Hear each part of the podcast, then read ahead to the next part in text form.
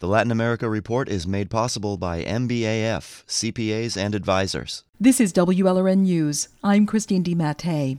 On New Year's Day, Cuba unified its two currencies into one single Cuban peso.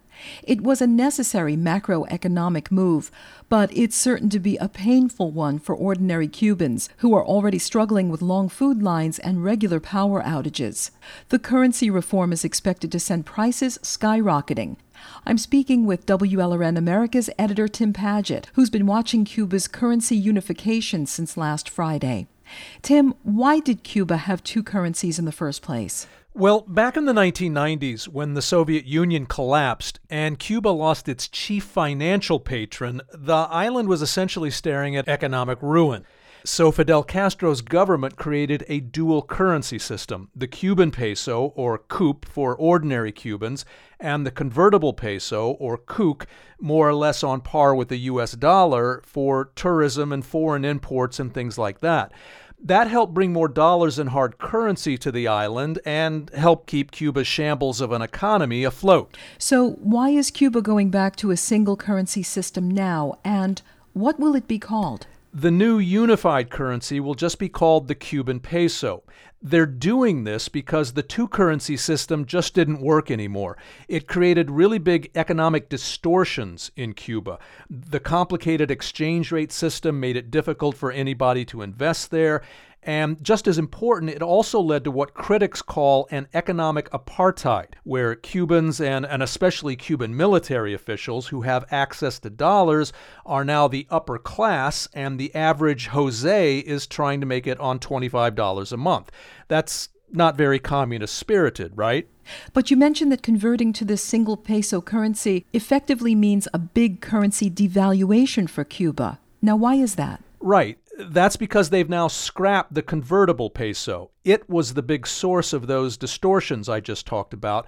But, but in theory, as I said, it was also on par with the dollar. The regular Cuban peso, however, was set at 24 to the dollar. So as soon as Cuba went to just a regular peso last Friday, its new single currency was automatically devalued by 2,400%. And you also mentioned that the currency devaluation will be a shock for a Cuban economy that's already practically bankrupt. What will the worst effects be for ordinary Cubans? Most of all, inflation. Any currency devaluation usually forces prices up, and food and basic services like electricity are already in painful shortage in Cuba. Last month, Cubans were reporting on social media that a dozen eggs cost $5. They cost you less than half that at Publix.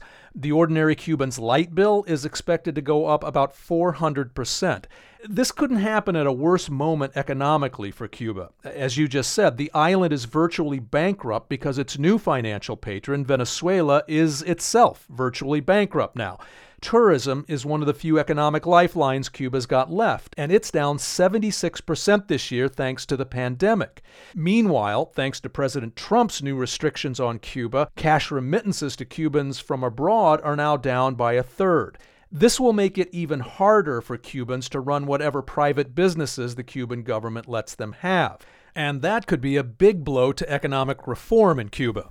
How is the Cuban government trying to soften the blow? It's raising wages and salaries. It's raising Cuba's minimum wage fivefold to about $87 a month. Okay, fine. But you and I both know that's only going to add to the inflation I just talked about. Because while Cuba is raising pay, its worn out communist system is not raising productivity. Right, Tim, which brings us to what you said most economists think the Cuban regime should be doing along with this currency reform, but is not doing, which is what?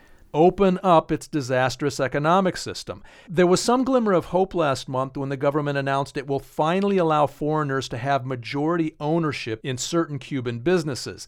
But until the Cuban regime starts unleashing the entrepreneurial energy of its own citizens, the Cuban economy will probably just remain on life support for the foreseeable future.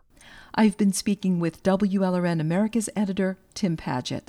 This is WLRN News. I'm Christine DiMattei. The Latin America Report is made possible by MBAF, CPAs and advisors.